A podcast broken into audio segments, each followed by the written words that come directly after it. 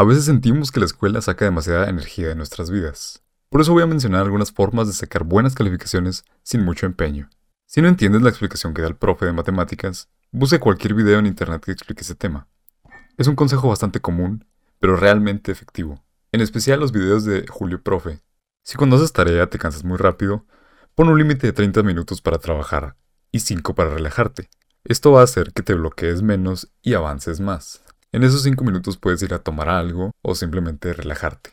Si debes entregar una tarea al día siguiente, pero estás muy cansado y quieres dormir, puedes hacerla en la escuela. Establece un tiempo en el que vas a trabajar. Por ejemplo, en una clase libre, y dedícate a hacer tu tarea. Obviamente debes de haber avanzado en tu casa. No querrás hacer toda la tarea en la escuela. No te alcanzará el tiempo. Cuando un profesor no sea de tu agrado, simplemente acata sus reglas pero en tu mente puedes hacer algunos chistes acerca de cosas que dice.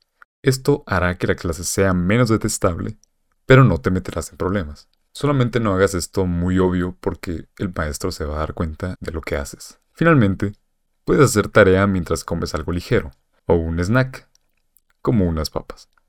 Esto ayudará a que disfrutes un poco más de trabajo.